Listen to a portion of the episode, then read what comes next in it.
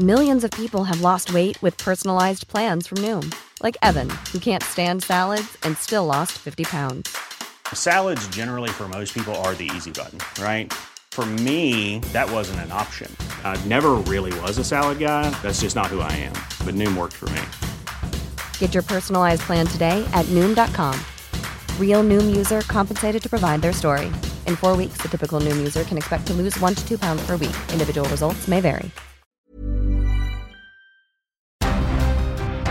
Esto es Periodismo de Emergencia. Con Hiroshi Takahashi, Arturo Rodríguez y Karen Torres. Con las reglas del oficio.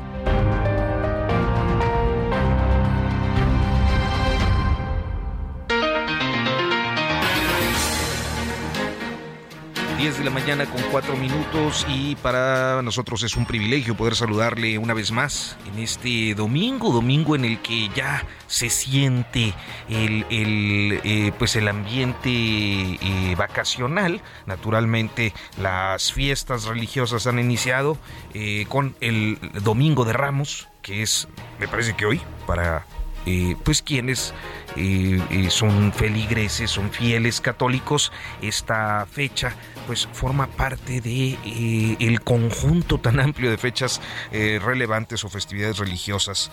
Eh, así que, pero por otra parte, pues claro, está el asueto.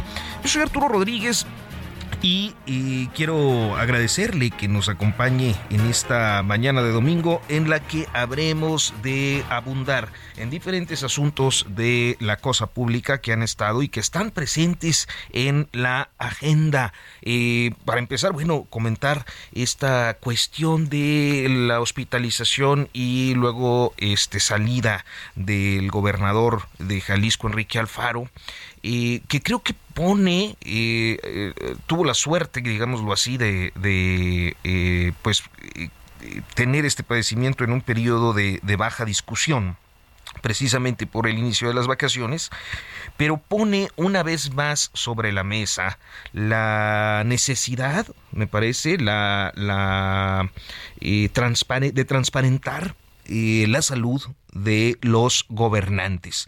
Es un tema de primera importancia, que sin embargo a lo largo de al menos 20 años en este país se ha rechazado una y otra vez. Los gobernantes no quieren dar a conocer cuál es su estado de salud y bueno, pues en este caso creo que valdría la pena eh, una vez más retomar esa discusión como sucede, en otros en otros países. La razón por la que se niega normalmente eh, esta oportunidad de conocer la salud de los gobernantes tiene que ver con eh, la protección de datos personales. Entonces entra eh, en conflicto, digamos que dos derechos, eh, el derecho a proteger tu vida privada y por otra parte pues el derecho ciudadano a saber.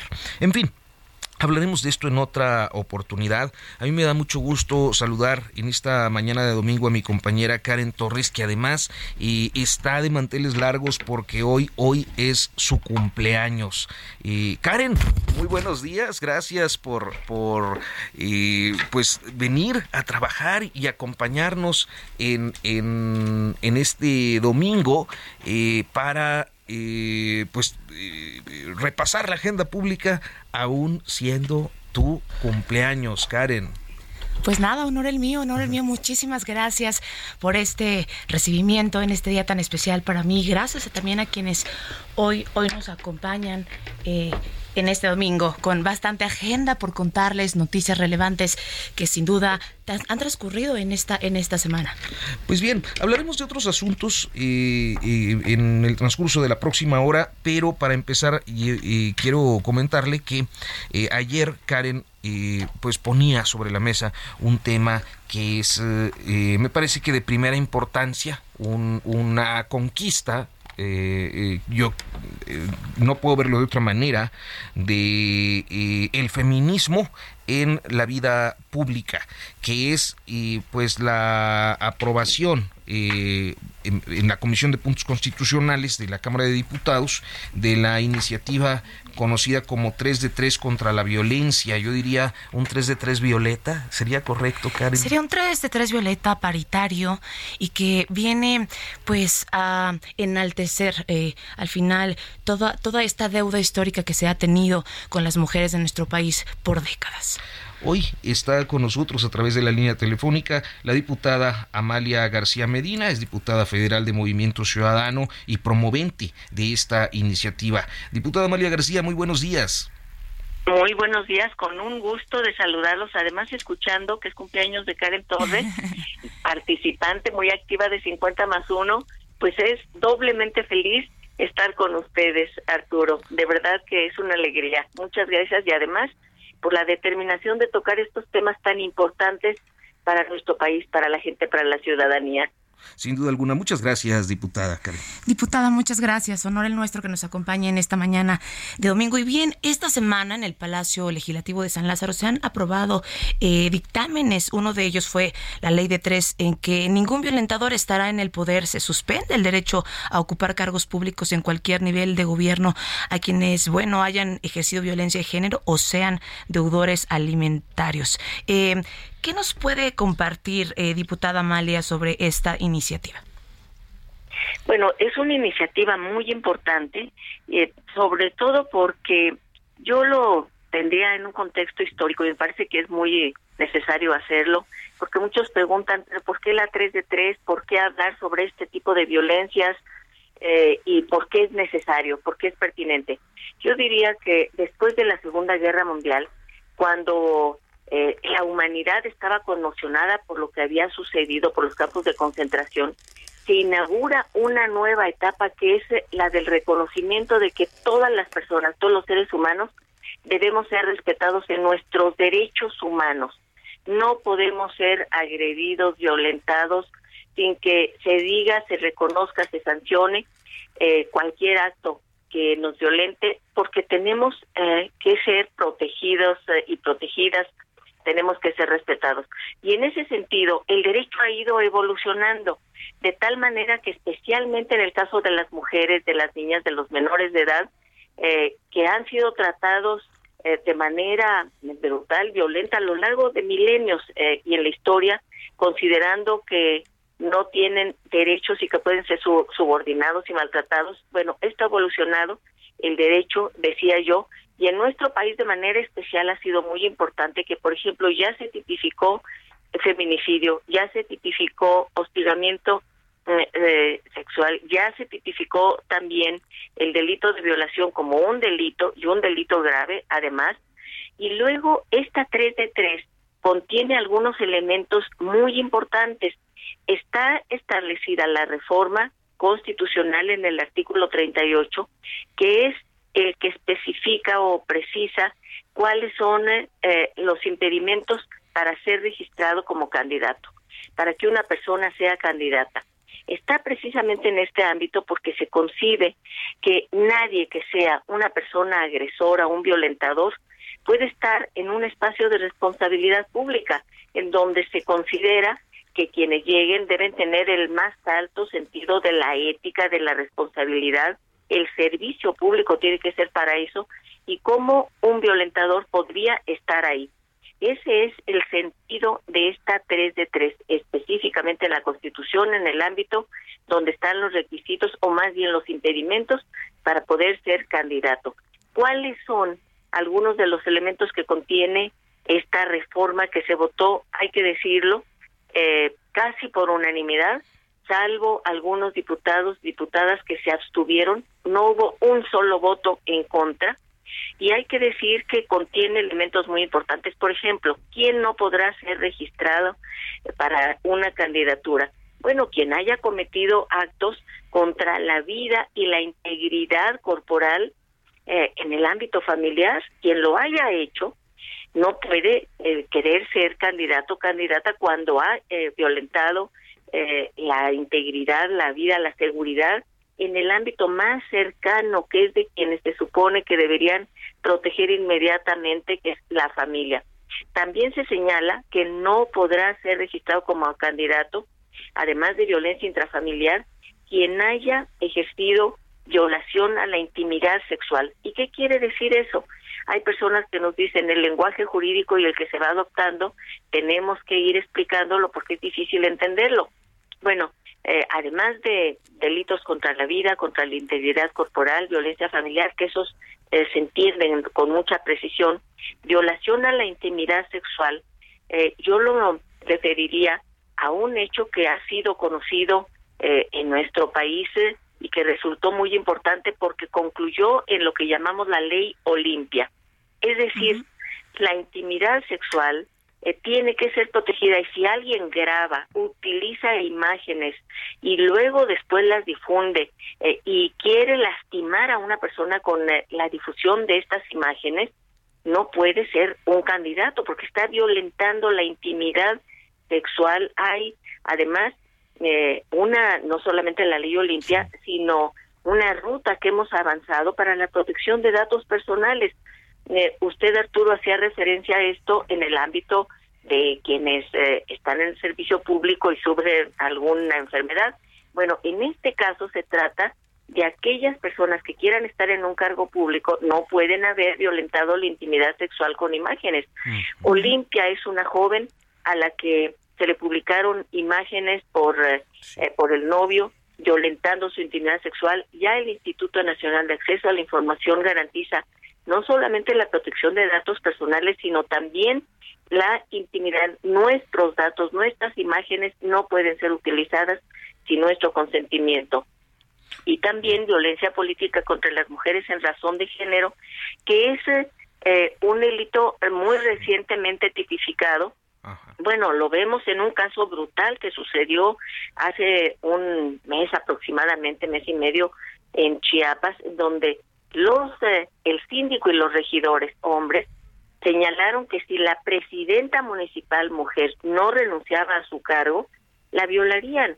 ¿Cuál era la causa para eh, e, emitir esta amenaza terrible? Pues que era mujer y que le resultaba insoportable que una mujer fuera la presidenta municipal. Entonces, quien ejerza violencia política contra las mujeres en razón de género no podrá ser candidato o candidata.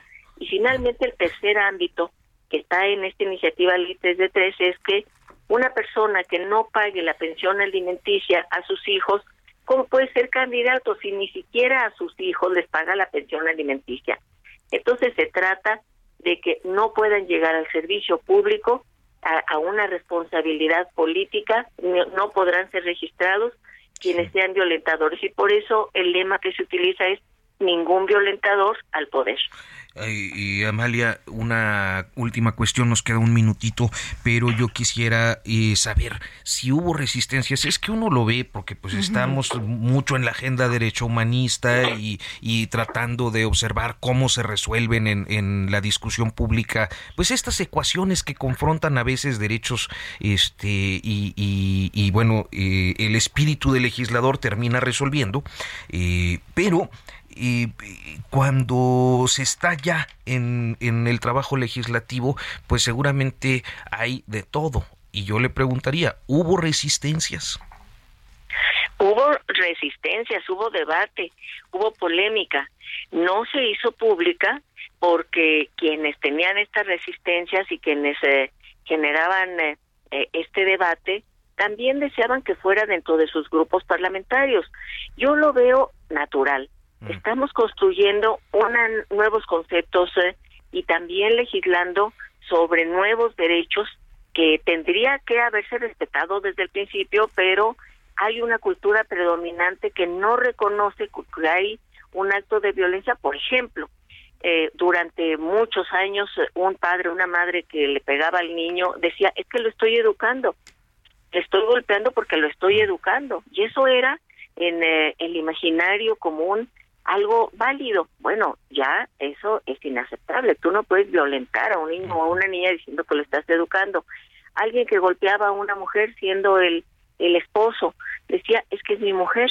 Entonces, hemos ido transformando la cultura tradicional que subordinaba, que permitía el maltrato, la violencia, que naturalizaba esas agresiones. Y entonces eh, hemos estado legislando, pero todavía tenemos el reto de que la legislación cambie las formas de ver el mundo, las relaciones entre las personas eh, en, el, en la sociedad. Y diputadas y diputados somos parte de la sociedad, entonces claro que hubo resistencias, pero finalmente se remontaron. Así es, así es, doña Mala. Y también habrá que decir, eh, de pronto también vimos a muchas legisladoras de distintos grupos parlamentarios em, unirse al reto vía digital, a sumarse a esta iniciativa y de pronto pues trabajar también en este, en este consenso que logra al final aprobarse. Así que agradecemos muchísimo eh, todo lo que hoy nos comparte eh, en esta mañana, diputada Amalia García Medina, una ciudadana comprometida con las causas, legisladora feminista y además exgobernadora de Zacatecas. Muchísimas gracias por tomarnos la llamada. Para mí es una alegría y un honor estar con ustedes y que tengan este compromiso de informar lo que estamos haciendo, de difundirlo. Karen, otra vez, una gran felicitación. Arturo, muchísimas gracias. Al Heraldo, muchas gracias. Muchas gracias. Gracias, diputada. Muy buenos días. Periodismo de emergencia. Con las reglas del oficio.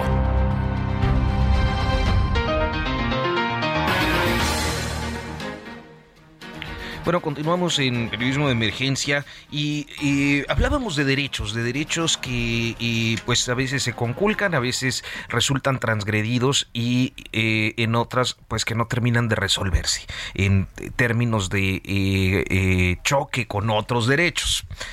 Creo que uno de los espacios públicos donde con frecuencia se dan, decía yo, ecuaciones de este tipo es en el ámbito de la transparencia. En estos días, el Instituto Nacional de Transparencia Acceso a la Información y Protección de Datos Personales ha estado en el debate, si bien no con el protagonismo del Instituto Nacional Electoral, pues sí con eh, la descalificación presidencial, las condiciones de una renovación que no, que no alcanza eh, en tiempos a, concretarse y eh, en un contexto de muchas quejas por opacidad. Está con nosotros a través de la línea telefónica Matthew Turrier, quien es eh, colega, periodista y reportero de la revista Proceso. Matthew, muy buenos días.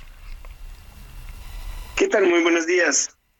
Hoy pues eh, con el gusto de saludarte y muy rápidamente preguntarte eh, una duda que también Hiroshi Takahashi se, se planteaba. ¿Qué tan eficaz es el nivel de cumplimiento en obligaciones de transparencia de esta administración? Pues mira, según el informe anual de labores del, INAI que publicaron eh, pues hace poco, en el, en el año 2022 fue el año en que el, gobierno federal, eh, pues, digamos, incumplió o, insatisfizo más eh, las, las solicitudes de, información de la ciudadanía. este año, el, el, el año pasado, el INAI recibió la cantidad eh, histórica de, de 10.000 impugnaciones por, eh, por personas que pidieron información a instancias del gobierno federal y eh, pues que no que el gobierno federal incumplió con sus obligaciones de, transparencia según las, las personas. Entonces podríamos decir que em, pues el, en, años recientes la administración federal ha estado incumpliendo eh, pues con, con sus, sus eh, obligaciones y que el INAI tuvo que intervenir para eh, mediar ahí y para pedir al, gobierno que en efecto pues entregue la información. Recordarás muchos casos de respuestas un poco absurdas, ¿no? De, de, dependencias de gobierno, de cuando le piden alguna información que evidentemente sí tienen y y por ejemplo, presidencia eh, muchas veces dice, no, pues buscamos en nuestros archivos y no lo encontramos. Y ahí es cuando el INAI entra eh, a, intermediar, a decir, no, a ver, eh, instancia de gobierno, tienes que buscar bien la, información para entregarla a, la ciudadanía. Eh, sí, bueno, es un, es un tema que, que, ha tomado ya varios días en la agenda. Por supuesto, eh, un organismo que es importantísimo para la democracia de la información y la transparencia y el acceso de pronto de toda la ciudadanía a estos datos eh, que son primordiales. Eh, se cerró una sesión extraordinaria con quórum, ya lo decían, de cinco, cinco comisionados. Em, ¿Qué sigue? Están confiando de pronto en este proceso vía legal eh, que se tiene en la Suprema Corte eh, para que también en el Senado pronto este espacio se pueda eh, pues seguir defendiendo. ¿Qué, qué sigue? Eh, ¿qué, ¿qué, podría, ¿Qué podríamos esperar? Hay, hay varios, varios eh, procedimientos que se están corriendo en, en paralelo. Eh, bueno, para empezar, pues el, el, Senado tiene la obligación ahorita de lanzar el procedimiento para nombrar a un nuevo comisionado. A la par, tendría que estar eh, relanzando el procedimiento para nombrar a los dos comisionados que eh, fueron vetados por el, el, presidente López Obrador a, a mitades de, de, este mes. Pero en este caso hay un obstáculo porque una de las eh, candidatas que, que, fue vetada, eh, presentó un amparo, entonces hay otro procedimiento ahí que podría tardar otro tiempo. Por mientras, el INAI eh, lanzó una estrategia que es un poco nueva eh, y que es un poco osada, que es solicitar a la Suprema Corte un tipo de permiso para poder operar con solamente cuatro comisionados, es decir, para operar en contra de lo que dice su ley eh, que plantea que solo puede operar con cinco o más comisionados. Y esa estrategia pues es nueva, la acaban de presentar sí. y eh, pues habría que ver qué, qué sucede con esto. Pues, en caso de poder operar con cuatro, eh, pues ya sería un precedente para, digamos, eh, contrarrestar. Macho Trujillo, contrarrestar un nos poco tenemos esa, que sí. ir al corte, pero te agradecemos muchísimo esta comunicación. Buenos días. De acuerdo, saludos. Hasta Muy pronto. buen día. Muy buen día. En un momento continuamos en Periodismo de Emergencia por el Heraldo Radio.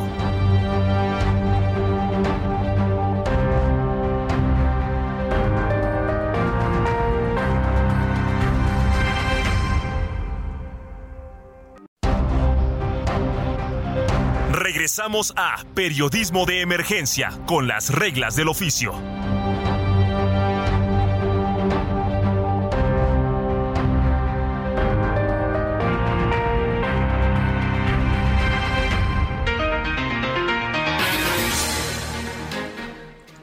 de la mañana con 30 minutos y nosotros continuamos en periodismo de emergencia. Karen en cumpleaños y con una fecha importante en la agenda política del 2023. Una agenda importantísima. Se vienen ya, eh, pues de pronto, elecciones para candidatos en Coahuila y Estado de México. Creo que inician ya estas... Eh, pues estas fechas importantes de debate y de auge para la República Mexicana. A las 12 de la noche, a las 12 con un minuto, eh, diferentes candidatos iniciaron pues su primera actividad de campaña. Naturalmente, eh, pues conforme a, diría yo, a la capacidad, conforme a sus posibilidades, algunos con concentraciones muy grandes, otros pues con algún, alguna condición menor, pero eh, de, reunión, es decir, con poca gente, pues. Eh, y bueno, naturalmente, eh, la atención nacional está concentrada en el Estado de México porque se trata pues de la entidad más populosa, sí. se trata de eh, uno de los últimos dos bastiones priistas, que ya no hay gubernaturas del PRI salvo Estado de México y, y Coahuila, Durango que es como de coalición, este y eh, porque pues para eh, efectos prácticos se trata de una elección que tiene un sentido, una o marca la antesala del 2024. Así es, y, y un estado que por décadas ha sido el terreno. Hey, it's Ryan Reynolds and I'm here with Keith, co-star of my upcoming film If, only in theaters May 17th. Do you want to tell people the big news? All right, I'll do it. Sign up now and you'll get unlimited for $15 a month in six months of Paramount Plus Essential Plan on us. Mintmobile.com slash switch. Upfront payment of $45 equivalent to $15 per month. Unlimited over 40 gigabytes per month. Face lower speeds. Videos at 480p. Active Mint customers by 531.24 get six months of Paramount Plus Essential Plan. Auto renews after six months. Offer ends May 31st, 2024. Separate Paramount Plus registration required. Terms and conditions apply if rated PG. Termómetro político eh, de lo que se espera para las próximas elecciones presidenciales. Creo que pues la atención está ahí, ya está sobre la mesa y, y, vaya que nos tiene a todos atentos sobre lo que va a pasar a partir de, bueno, este lunes 3 de abril que inician las campañas ya electorales en, en el Estado de México. Una de las periodistas más uh, destacadas y más acreditadas en el Estado de México es Veneranda Mendoza, mi compañera, colega, periodista, colaboradora de la revista Proceso y de diferentes medios de comunicación. Veneranda, muy buenos días, gracias por tomarnos esta llamada. Buen día. ¿Qué tal, ¿Qué tal, Karen? Saludo, por supuesto, a su auditorio. Eh, efectivamente, el Estado de México concentra al día de hoy las miradas del país, diría.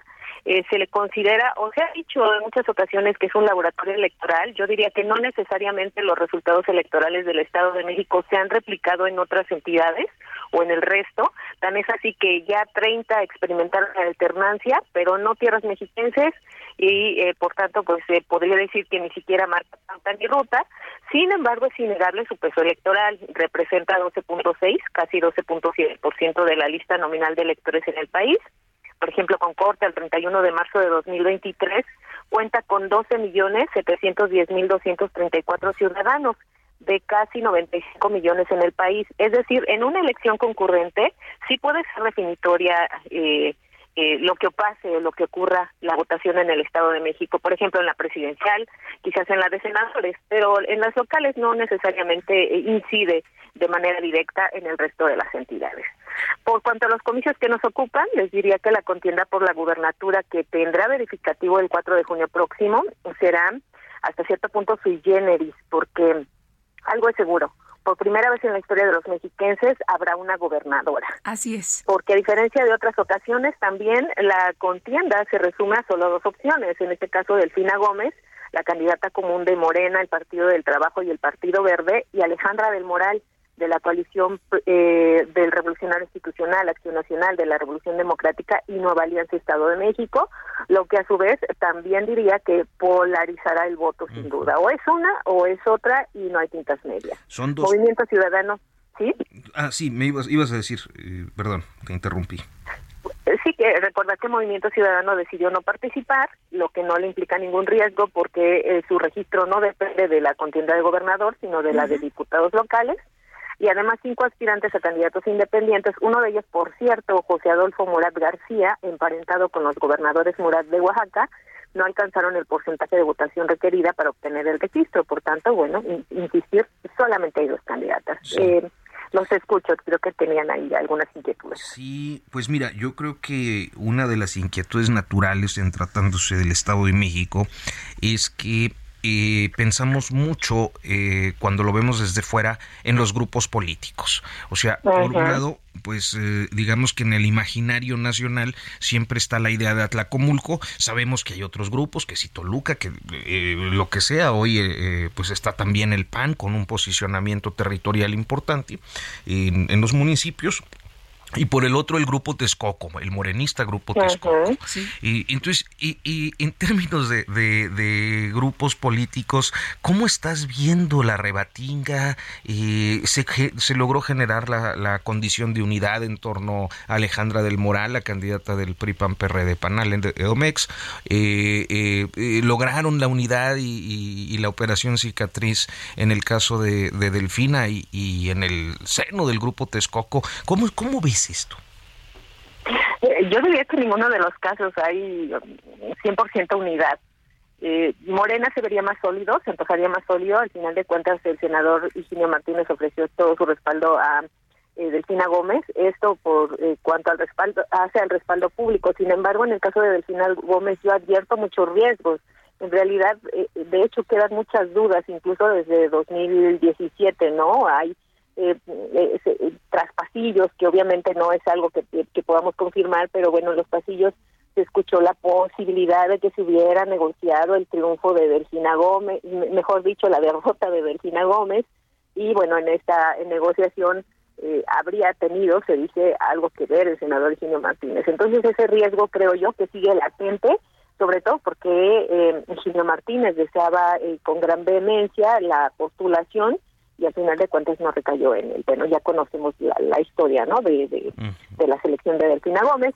Y en el caso de Alejandra del Moral, eh, advierto también que hay muchos periodistas no eh, del todo convencidos con la postulación. De hecho, en muchos de los eventos públicos en donde aparece la plana mayor de, Alejandra del Moral, o del PRI, mejor dicho, la del Partido Revolucionario Institucional, se ven muchas caras largas, eh, no del todo convencidos, sobre todo quienes aspiraban también a esta postulación aunque Ana Lilia Redanzaldo se ha sumado como delegada o la han sumado como delegada, quizás como premio de consolación, eh, no eh, veo del todo con que esté o siga de acuerdo, ¿no? Eh, hay otro aspirante, Ricardo Aguilar, diputado federal, que también deseaba la postulación y que se le ha visto muy cerca al equipo del equipo de Alejandra del Moral pero también en muchos eventos se le ha visto con caras largas. Entonces no creo que ni de uno ni de otro haya eh, solidez o la unidad que se pregona o que se dice. En el caso de Delfina Gómez también añadiría el papel del Partido Verde Ecologista de México que en la entidad,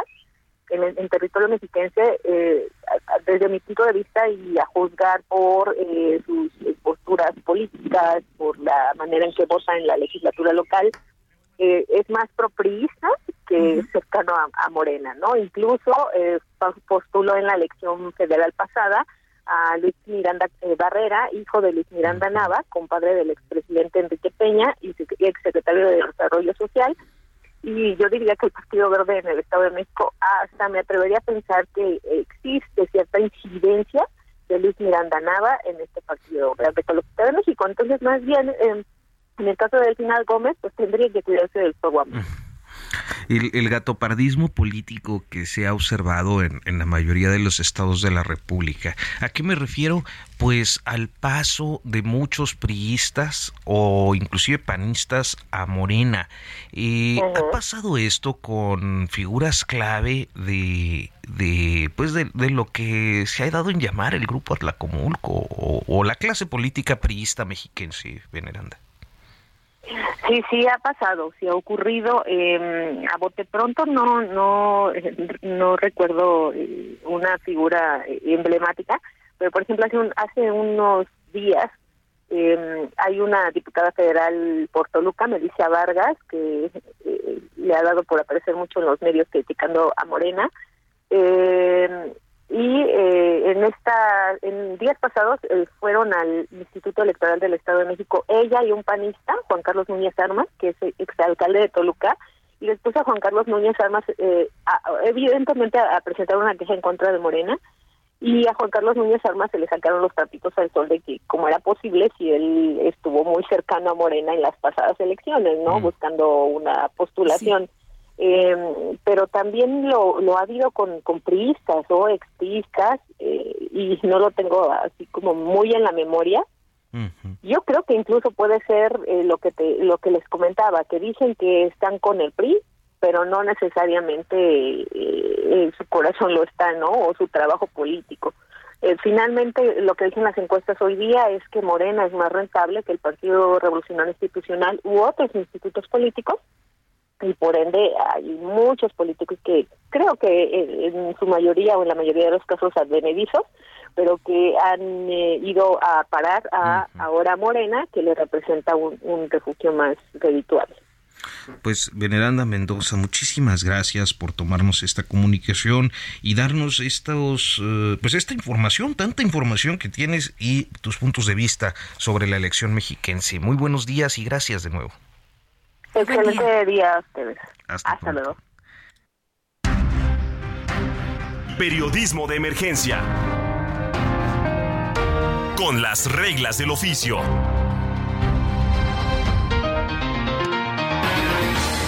Lo decíamos, son dos estados de la República los que este año tienen elecciones de gobernador, son las únicas elecciones. Bueno, estuvo la extraordinaria de senador en Tamaulipas y alguna otra cosa, pero digamos que las elecciones grandes son eh, Estado de México y Coahuila, los, las únicas dos gubernaturas que se, que se eligen este año.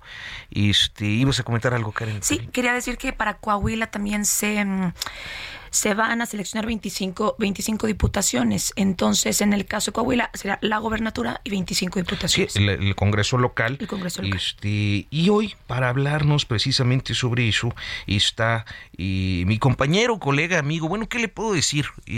uno de los periodistas y pues más avesados del de, el estado de Coahuila eh, en muchos temas, pero en particular eh, conocedor de la materia política y de eh, la cosa pública por allá. Leopoldo Ramos Aguayo, muy buenos días, Leopoldo. Estimado Arturo, Karen, buenos días. Saludos de, Coahuila. Oye, pues eh, arrancó, a ver, para empezar me parece que tú estás en cambio de horario, ¿no? Porque te toca, estás ahorita, si no me equivoco, en zona fronteriza. Sí, estoy justo en la frontera, en la frontera norte del estado, en Piedras Negras, eh, que es el municipio fronterizo con Texas. Entonces, acá son las, eh, pues es una hora más, son las 12, casi la una. Válgame, pues qué, qué, qué cosas con esto del horario tan salteado en el estado de Coahuila quedará con dos usos horarios, me parece. Leopoldo Ramos, inician las campañas. ¿Cuál es eh, el panorama? Así es, Arturo. Eh, bueno, pues eh, anoche, anoche a las cero horas con un minuto, este, muy protocolarios, muy este, pues apegados a lo que marca la, la legislación electoral, tres de los cuatro candidatos iniciaron, iniciaron este trayecto que será de dos meses de aquí, de hoy, de este domingo, al 31 de mayo, que es el periodo considerado en la legislación estatal que puedan recorrer el estado y hacer campaña electoral. Arrancan campaña, son cuatro candidatos. De los cuatro candidatos, a ver, Coahuila es hoy por hoy el estado más priista de, del país, así se le considera, eh, y no es por no es por nada más por decirlo, Arturo Karen. Este eh, es un estado donde nunca ha existido un, un gobernador que no sea del PRI eh, la historia política eh, revolucionaria siempre, a ver, los coahuilenses no conciben una administración estatal si no es con un gobernador priista, que como es el caso actualmente de eh, Miguel Ángel Riquelme Solís, cuyo periodo termina el 30 de noviembre. Y en el caso también de, de lo que comentaba Karen, se renova también el Poder Legislativo. Efectivamente, actualmente hay 25 diputados y de los 25 diputados actualmente 16 son del PRI vaya, son 16 distritos en los que se compone el estado de Coahuila y en la pasada elección, en la de hace tres años, el PRI ganó los 16 distritos. fue muy impresionante el carro completo. completo. Estos tiempos, Así es. Y los otros nueve diputados, que son los plurinominales, pues están divididos entre Morena, el PAN y el Partido Estatal Unidad Democrática. Bueno, entonces el, el, estado más priista y otro dato, de los cuatro candidatos a gobernador, tres son de origen priista. Es eh, el caso de Manolo Jiménez Salinas, que es el candidato de la Alianza Ciudadana por la Seguridad, que es una alianza sin precedentes, porque hasta hace poco, Arturo, tú también eres de Coahuila y estarás de acuerdo en esto, era impensable que el PRI y el PAN fueran a ir en alianza a una elección menos de gobernador. Eran, son los adversarios eternos, irreconciliables, pues ya no, y ahora van juntos también con el PRD a esta elección del 4 de junio, con Manolo Jiménez a la cabeza. Eh, Manolo Jiménez, priista de toda la vida, su abuelo fue alcalde de Saltillo, este precursor del priismo de la vieja escuela acá en, en Coahuila, este eh, fue Manolo presidente del PRI municipal en, en Saltillo, fue eh, diputado local por el PRI, fue alcalde por el PRI, se religió como alcalde por el PRI, eh, formó parte de la administración estatal del PRIista Miguel Riquelme como secretario de Inclusión y Desarrollo Social. Esto es por el lado de la alianza. Eh, Armando Guadiana Tijerina, empresario, político, pues sí es el candidato de Morena, pero él estuvo, militó en el PRI toda la vida hasta en 2012 que renunció eh, a, su militancia por un pleito que él tuvo y que mantiene encarnizado con los hermanos Humberto y Rubén Moreira Valdés. entonces, Armando Guadiana renuncia en 2012 a, la militancia en el PRI y ahora en el 2017 contiende como candidato a la gubernatura por Morena, le gana Miguel Riquelme y ahora va en su segundo intento como candidato de Morena, pero bueno, el origen es priista. Otro candidato de origen priista que ahora es eh, de la oposición es eh, eh, Ricardo Mejía Verdeja, fue toda la vida también militante del PRI, él es originario de Torreón, fue diputado local por el PRI acá en Coahuila, fue funcionario de la Secretaría de Gobierno en el sexenio de Enrique Martínez, gobernador priista, eh, cuando llegan los Moreira al, tomar el control del gobierno del Estado, pues él, él se auto eh, censura, se va del Estado, se va a, Guerrero y eh, con sus eh, amigos de, Convergencia, ahora Movimiento Ciudadano, allá fue diputado local, compitió por la alcaldía de Acapulco, no le fue bien, y después en el 18 respalda las aspiraciones del panista Ricardo eh, Anaya Cervantes, este, y luego en, llega el gobierno de Andrés Manuel López Obrador de la mano con Arturo Durazo, que Alfonso. era ah, perdón, Alfonso Durazo, secretario de Seguridad Pública, y Mejía como subsecretario.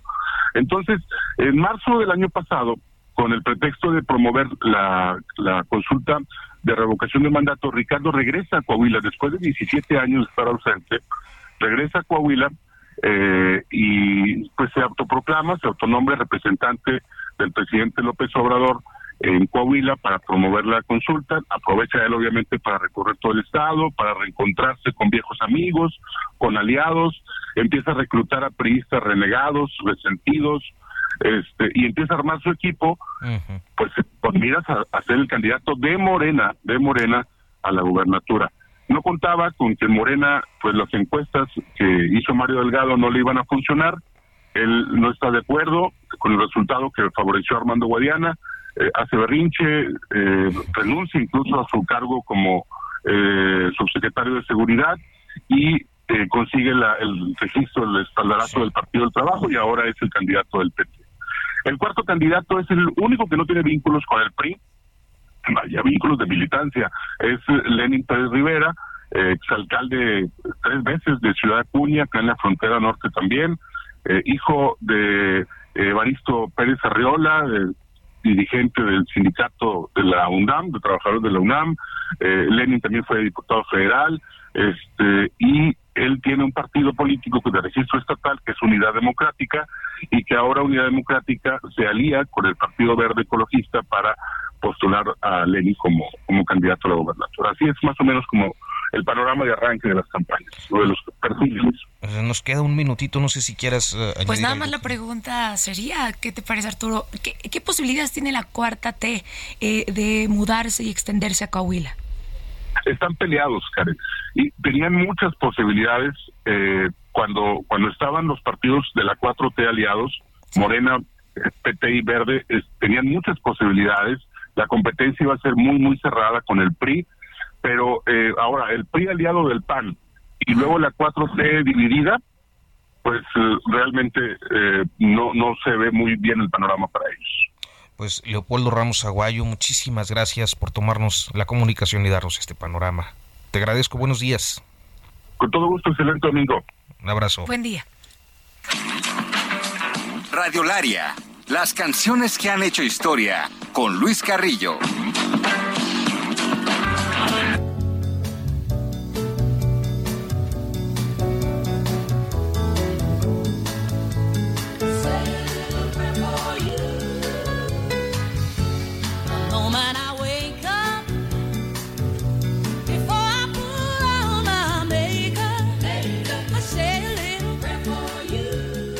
Híjole, que, cuando canta Aretha Franklin, ya uno ni quiere hablar, ¿no? Es que qué música, ¿no? Y qué voz, mujer. Luis Carrillo, muy buenos días, Radiolaria. Hoy es domingo de Radiolaria y nosotros te agradecemos que nos sorprendas con este hit del 68. Uy, Se nos fue Luis Carrillo y nos dejó la música. Escuchemos.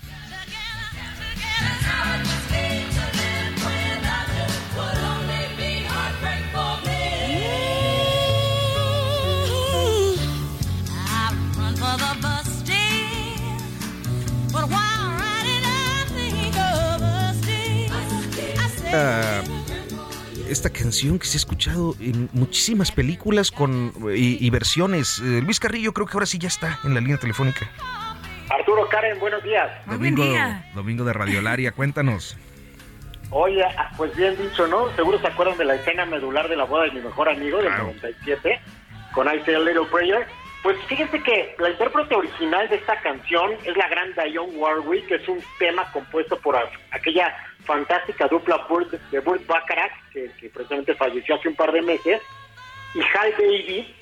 Y curiosamente esta canción, pues me parece que a muchos les, les, eh, inspira una, una tonalidad muy alegre, y sin embargo sus letras están basadas en la angustia que sentían pues eh, mujeres, esposas, novias, eh, enamoradas de muchos de los combatientes de la guerra de Vietnam. Esta dupla de compositores la creó precisamente en 1966 en uno de los picos más violentos de la guerra de Vietnam, precisamente con esta inspiración diciendo, levanto una plegaria al peinarme, al arreglarme, al ponerme labial, con tal de que regreses, con tal de que estés bien. Por eso dice, I say a little prayer, interpretada en un primer momento por Dionne Warwick, fantástica versión que llegó al número 4 del Billboard, y un poco después por la gran Aretha Franklin, que curiosamente también, reconocido por los dos autores originales, ellos dicen, superó la original de Dionne Warwick. Ya cuestión de gustos, multiinterpretada por un montón de, de artistas, ¿no? Sí. ¿Cuál, ¿Cuál, versión, ¿Cuál versión te gusta más? A mí sí me gusta más la de Aretha Franklin, pero eh, Luis Carrillo, que es todo un experto. Es más emotiva, es más emotiva sin duda. Aretha es un caso similar a lo que pasó también con, con Respect, de Otis Reading, que también era original de Otis Reading y Aretha la convierte con su voz en algo monumental, incluso como en un himno de dignidad para las mujeres. Entonces, pues Aretha tiene esta singularidad de pues la verdad, tomar prestado y superar lo hecho por sus antecesores, ¿no? ¿Por qué, por qué elegiste este tema para este domingo, Luis? Básicamente por la muerte muy reciente de Burt Bacharach, este fantástico compositor, insisto que junto a Hal David, pues crearon muchísimos temas importantes y que falleció en febrero, si no estoy mal, a los 94 años, una de esas duplas que pues difícilmente volverá a tener la industria musical, ¿no? Luis Carrillo, cada 15 días nos compartes esta delicia de música y, que además son 240 canciones en este proyecto que tienes de Radio Lara, como Laria, perdón, como eh, han cambiado la historia de la música y sin duda cada 15 días nos deleitas con una historia diferente. Así es, Karen. De hecho, esta fue la última historia que escribimos para el libro que sacamos hace un par de años pero sin duda es un es, medular en la historia de la música y creo que transgeneracional, ¿no? Pues Luis Carrillo, muchísimas gracias como siempre por este Radiolaria. Hasta pronto. Gracias amigos. Muy buen día. Pues nos vamos, nos escuchamos el próximo sábado en Periodismo de Emergencia. Pásela bien. Eh.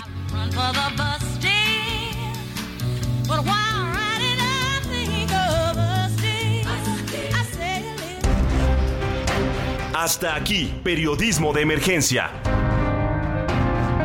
Con Hiroshi Takahashi, Arturo Rodríguez y Karen Torres. Con las reglas del oficio.